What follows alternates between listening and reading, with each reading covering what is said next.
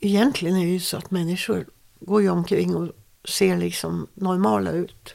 Men ingen är, ingen är så normal utan inuti pågår ju liksom allt möjligt annat. Mm. In i den väldiga romanska kyrkan trängdes turisterna i halvmörker. Ja, visst gör det ont när knoppar bryter. Mor fyllde genast huset med prydnadstomtar. Att när du res satt jag kvar vid avtrycket i gräset. Varför skulle annars våren tveka? Diktpodden. Här får du en dikt i taget. Onsdag. Gillar inte juli. Bättre då med september eller vår. Har lärt mig nya saker hela tiden. Det är tur att jag är frisk. Frisk på Sjömansgården. Hälsoglädje på Sjömansgården. Ingenting luktar värre än gammal fisk. Min näsa är mycket känslig. Det är det känsligaste jag har. Ingenting skulle vara värre än om du dör. Om ni dör, då vet jag inte vad jag skulle göra. Varje dag lutar. Något måste dö hela tiden. Välkomna till Diktpodden. Vi hörde dikten Onsdag av Lina Ekdahl ur diktsamlingen Sprid glädje på Sjömansgården Anette från 2007. Den som läste dikten var Anna-Klara Tidholm. Hon är författare och illustratör. Jag heter Maria Landvik Duregård. Välkommen till Diktpodden Anna-Klara. Tack. Vad roligt att du ville komma. Eh, berätta, hur kom det sig att du valde just den här dikten? Och jag har nog liksom gillat hennes dikter länge. Det beror mycket på att jag har, har ju hört henne läsa själv. Och eh, hon är en sån poet som eh, eh alltså fungerar väldigt bra när hon läser sina dikter. Hon lägger till så mycket till dikterna. Jag gillar den här, just den här samlingen Sprid glädje på Sjömansgården, Anette. Den kanske jag gillar särskilt mycket tror jag. Och jag vet att du hade några dikter som du valde mellan. Hur, hur kom det sig att du valde just den här? Vad var det som... Ja, jag tycker det, dig? den liksom... eh, Den stämmer för mig på något sätt, just den här dikten. Eh, Den har något som talar till mig. Jag tycker om början där, gillar inte juli. Det gör inte jag heller. Jag gillar inte heller juli. Och det, och det är liksom en sån där sak som man inte ska säga egentligen. Och varför gillar du inte juli? Nej, jag vet inte. Det är någonting med att allting står stilla. Och, alltså maj, jättefint. Juni, då händer det mycket. Och sen juli, då är det som allting stannar upp.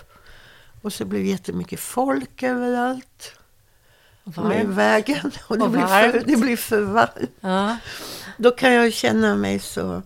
Jag identifierar mig med Lina här. Hon gillar inte juli. Nej, bättre med, med september. Absolut. Ja. Och hon har liksom ett sätt att skriva som är väldigt så här rakt på, eller vad ska jag säga, naivt på ett sätt. Att hon vågar skriva så idiotiska Mm. saker Mm. som man, man Ja, inte det- gillar juli. Nej, men det, ja, det är som du säger. Man får inte, egentligen inte säga det. Men jag, jag kan relatera till det, verkligen.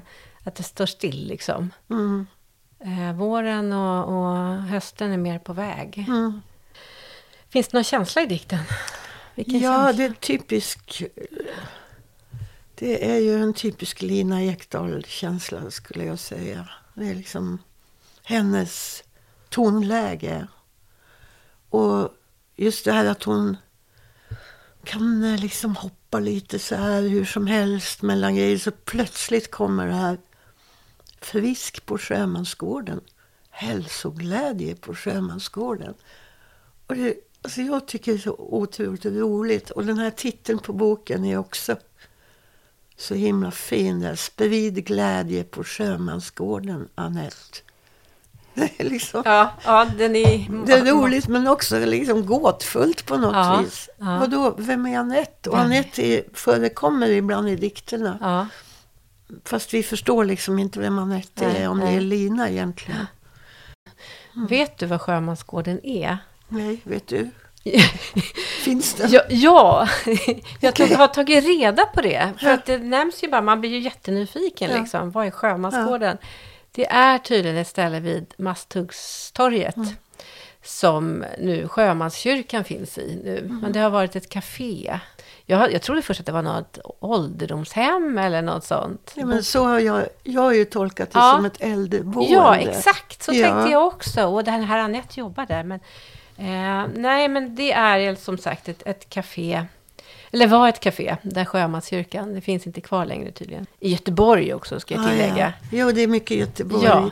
i hennes dikter. Och det Och, Just om du bara ska säga rent, helt kort, liksom, en mening eller så, vad den handlar om. det hon sammanfattar det, tycker jag, i sista raderna. Varje dag lutar. Något måste dö hela tiden. Det är ju jättefint formulerat, tycker jag. att Även om vi är... Att det är tur att jag är frisk, säger hon. Ja, jättebra, man lär sig nya saker, säger hon. Ja, jättebra. Men ändå någonstans under det så är det så att varje dag lutar mot någonting annat. Vad tänker du, vad tänker du att det är då? Ja, men man kan ju uppleva det så liksom att eh, varje dag, en dag blir inte det man kanske har tänkt eller ville. Eller, eh, det finns ingen sån. Du tänker så Logik, lite skevt, att liksom. det blir skevt liksom? Ja. Är det så? Ja, Okej, för jag tänker lutar, då tänker jag sluttar liksom ner mot döden, tänker jag, får jag någon Mm. Ja. sorts bild. så kan man Exakt. tänka. Jag tänker mer liksom en, Ja, en skevhet Ja. kanske. att Okej, Just den här dagen lutar också. mm, Precis som många dagar faktiskt gör. Då. mm. Ehm, Och något måste dö hela tiden. Det är, ja, men alltså det är ju inte helt svart så. Utan det är ju mer sakligt liksom. Mm. Det är faktiskt så att, att något måste dö hela tiden. Det, mm. ja, det har du rätt det behöver, För det står ju faktiskt något Ja. måste dö. Det står inte någon måste dö. Nej, men Just det, det Jag är ju alla de här blommorna som ja, har blommat har ju i stort sett snart vissnat. ja, det behöver inte vara en, att det är människor som dör. Nej. Nej. nej, nej. Det har du rätt i. Vad vet vi om Lina Ekdahl? Poeten och författaren Lina Ekdahl föddes 1964 och är bosatt i Göteborg. Hon debuterade 1994 med diktsamlingen Fram på dagen. Hon skriver även dramatik för barn och vuxna, har skrivit texter till körverk och en barnbok. Hennes poesi är direkt, rytmisk och till synes enkel. Den handlar ofta om vardagliga företeelser och fångar det absurda i tillvaron. Hon läser ofta sina dikter högt, men har värjt sig för att kallas estradpoet. Det räcker med poet, tycker hon. Hennes poesi är översatt till bland annat tyska, ukrainska, spanska och khmer.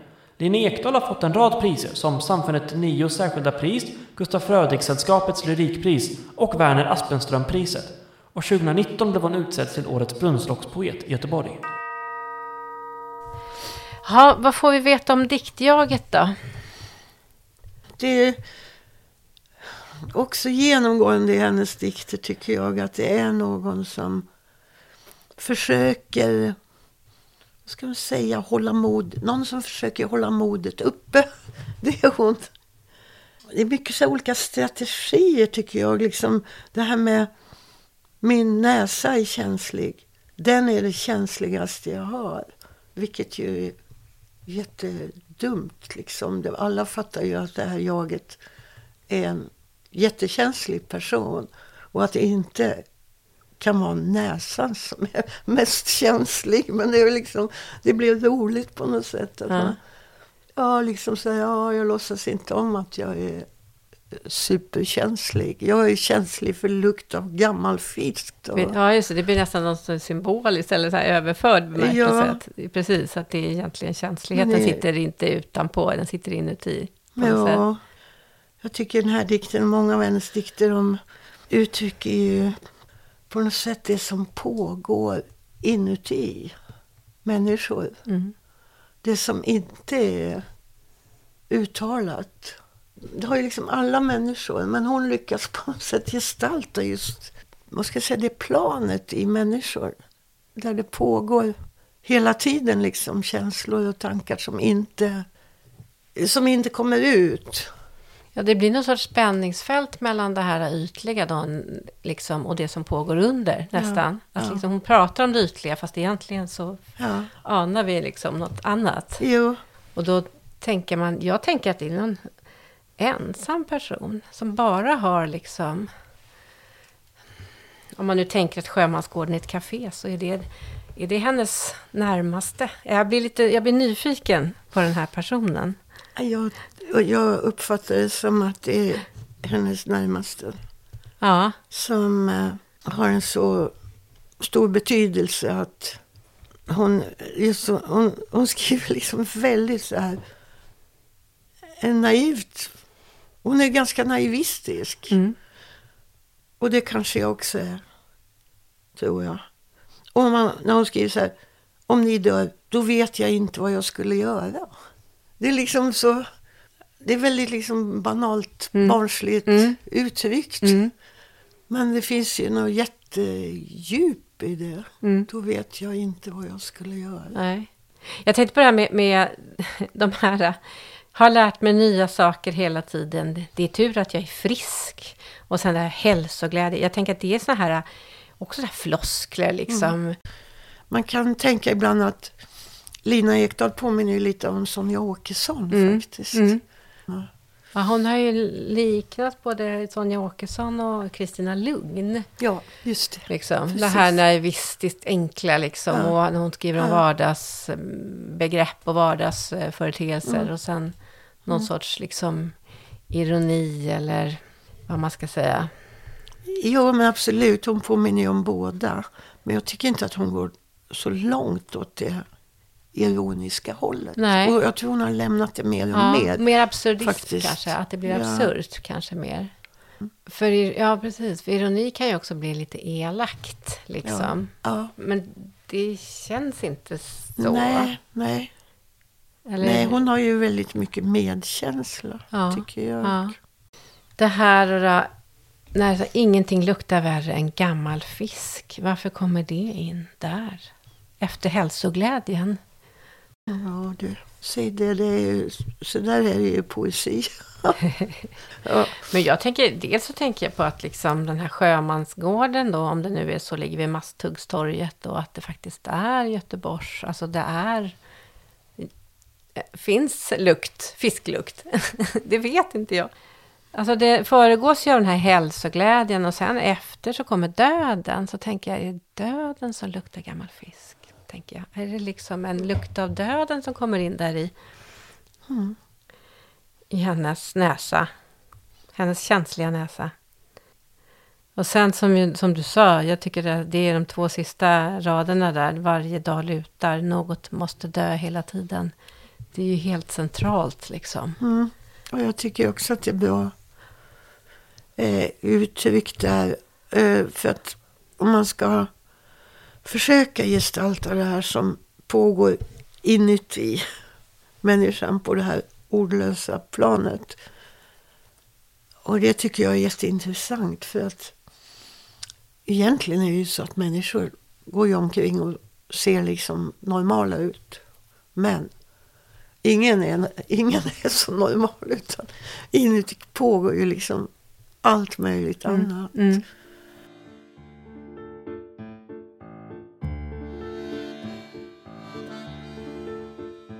Jag tänkte så här, vad, om vi ska titta på formen, rent formellt, vad, hur ser dikten ut och vad innehåller den? Nu har vi, varit, vi har ju varit lite inne på det. Det finns ju blankrader i alla fall. Mm. Så man kan tänka att det är sju strofer. Har jag räknat rätt då? En, två, tre, fyra, fem, sex, sju. Det är sju strofer. Men det är inte direkt så att det, man ser att det är regel, regelbundna strofer. Utan det är, det är blandat. Det är tre rader och sen är det två enradiga strofer. Och sen kommer två rader och sen kommer fyra rader. Det finns ingen sån regelbundenhet där. Finns det några rim? Ja, möjligen. Frisk, frisk och fisk finns faktiskt. Det finns någonting som man skulle kunna se som allitterationer också. Eh, gillar inte juli. Näsa är känslig. Alltså ä-ljudet finns i en strof där näsa är känslig. Och det är mer som att det är en sorts klanglikhet kanske. Och det tänker jag att det är, det är väl ingen tillfällighet. Hon är ganska bra på, på liksom klang och mm. betoning och rytm och så här. Så att det, det, och sen finns det ju upprepningar. Sjömansgården, på Sjömansgården och på Sjömansgården. Sen tänkte jag en sak, att det också det finns inget subjekt där i början. Gillar inte Juli. Det står inte, jag gillar inte Juli, står det inte. Gillar nej, inte nej, Juli. Nej. Har lärt mig nya saker. Varför tror du hon skriver så? Eh, jag tror att hon gillar den här plötsligheten i språket. Att hon liksom kan komma in med någonting som verkar oerhört så här, oplanerat. Och, är inte det också talspråkligt att säga så? Gillar inte Julie? Jo, jo, Eller så? Det, jo det är det. har därför... lärt mig nya saker. Och hon läser ju sina dikter väldigt gärna. Ja, och De det är, är därför ju... hon passar för att läsa också. Ja, hon är ja. Läs... jag tänker att hon, hon gör nästan sina dikter så att de ska läsas ja. högt. Ja, jag tror det. Eller passar i alla fall väldigt bra. Jo. Vi ska göra avbrott för ett annat inslag. Nu blir det diktskola. Idag handlar det om tersinen. Det är ett versmått som användes för första gången på 1300-talet i Dante Alighieris bästsäljare Den gudomliga komedin. Man kan säga att det är ett berättande versmått. Eh, en dikt på tersin kan i princip bli hur lång som helst. En tersin består av strofer med tre rader där varje versrad består av fem jamber, alltså fem betonade stavelser per rad. Och jamben det är ju en tvåstavig stigande versfot som ni minns. Tersinen binds ihop av en rimfläta där stroferna delvis rimmar med varandra.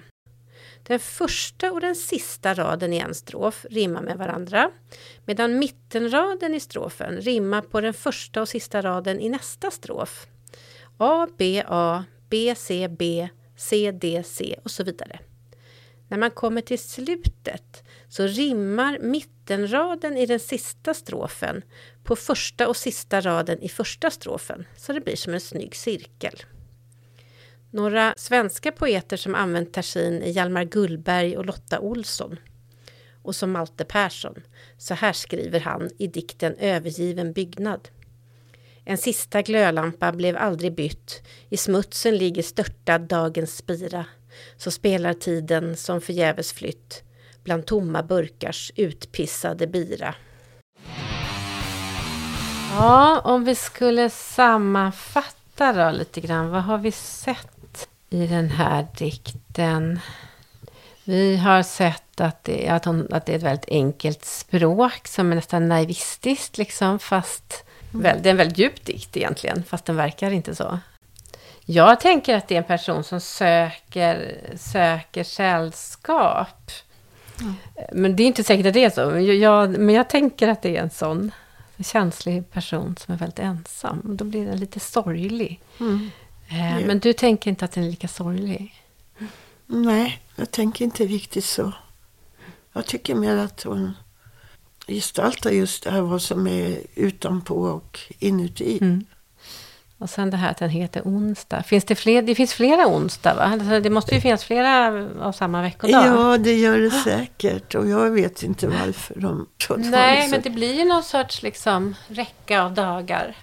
Det, det är väl kanske det också. Jag tolkar in det liksom att det här är någon person som, jaha nu är det onsdag och då är jag där. Och ja, är det ja, just det. Det, bara for, det fortsätter. Det bara fortsätter Allting bara fortsätter. fortsätter. Ja, mm. ja. ja, det är sant. Men jag vet inte. Ja, men det är bra. Det var väldigt kul att få titta närmare på den här dikten. Jag undrar om du vill läsa den en gång till? Ja, okej. Okay. Onsdag. Gillar inte juli. Bättre då med september eller vår. Har lärt mig nya saker hela tiden. Det är tur att jag är frisk. Frisk på Sjömansgården. Hälsoglädje på Sjömansgården. Ingenting luktar värre än gammal fisk. Min näsa är mycket känslig. Den är det känsligaste jag har. Ingenting skulle vara värre än om du dör. Om ni dör, då vet jag inte vad jag skulle göra. Varje dag lutar. Något måste dö hela tiden. Tack Anna-Klara för att du kom och gav oss den här dikten. Tack för att jag fick vara med. Tack till alla som har lyssnat. Dikten finns att läsa på diktpodden.se. Hej då!